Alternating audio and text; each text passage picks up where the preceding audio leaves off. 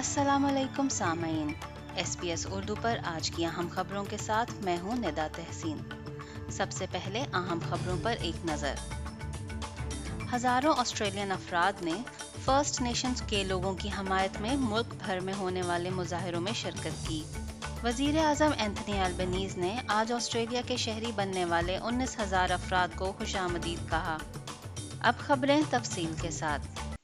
ہزاروں آسٹریلین افراد نے فرسٹ نیشنز کے لوگوں کی حمایت میں ملک بھر میں ہونے والے مظاہروں میں شرکت کی اور آسٹریلیا ڈے کی تاریخ تبدیل کرنے کا مطالبہ کیا۔ برسبن میں ایک ریلی میں کوئنز لینڈ ریاست کے سینئر رکن پارلیمنٹ مارک بیلی کا کہنا ہے کہ ہمارا ایک ایسا قومی دن ہونا چاہیے جو فرسٹ نیشنز کے لوگ بھی منا سکیں۔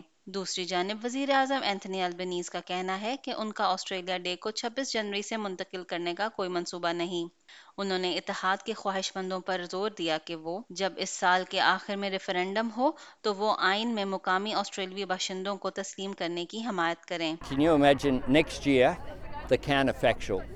Either we will have a constitution on Australia Day that recognises Aboriginal and Torres Strait Islander people as our first peoples in this country. That will be an act of reconciliation.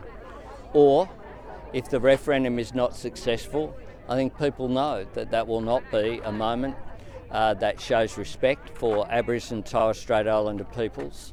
اسی دوران Greens کی senator لیڈیا Thorpe نے Melbourne میں invasion day کی rally سے خطاب کرتے ہوئے کہا کہ وہ پارلیمنٹ میں انڈیجنس وائس کی حمایت نہیں کرتی انہوں نے کہا کہ آئین کو تسلیم کرنے کے بجائے وہ معاہدہ اور زمین کے حقوق پر توجہ دینا چاہتی ہیں from the federal parliament, poison chalice that it is, right through to the everyday streets that we walk down.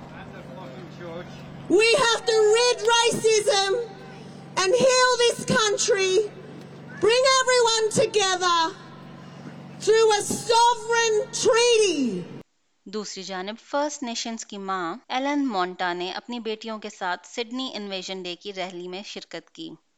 انہوں نے کہا کہ وہ ریلی میں اتنی بڑی تعداد میں غیر مقامی آسٹریلیائی باشندوں کو دیکھ کر بہت خوش ہیں۔ انہوں نے کہا کہ وہ پارلیمنٹ میں ایک انڈیجنس وائس کی بھی حمایت کرتی ہیں، تاکہ فرسٹ نیشنز کے لوگوں کو ان پر اثر انداز ہونے والی پالیسیوں میں زیادہ سے زیادہ بات کرنے کی اجازت ملے۔ My papa always told me that your tongue and a pen is the most powerful thing ever.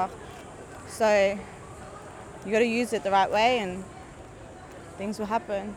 Make the right decision for us to be united. It's not like we're there's a big division that's happening and there's there's no need to do it. Like today is the day of my people having a mourning of, you know, so many of our ancestors having to fight, our children getting taken, you know, our men getting killed.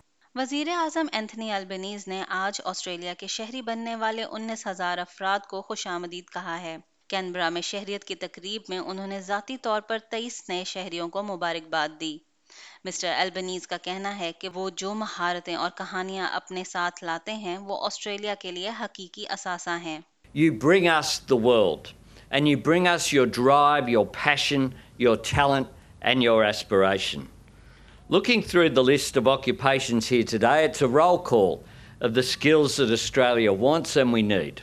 Disability, community, and mental health support workers, scientists, a mechanical estimator. I want you to know that you are now becoming citizens of a country that no matter where you live or who you worship, no matter who you love or what your last name is, you can write your own future. آپ سن رہے تھے آج کی تازہ خبریں ندا تحسین کی زبانی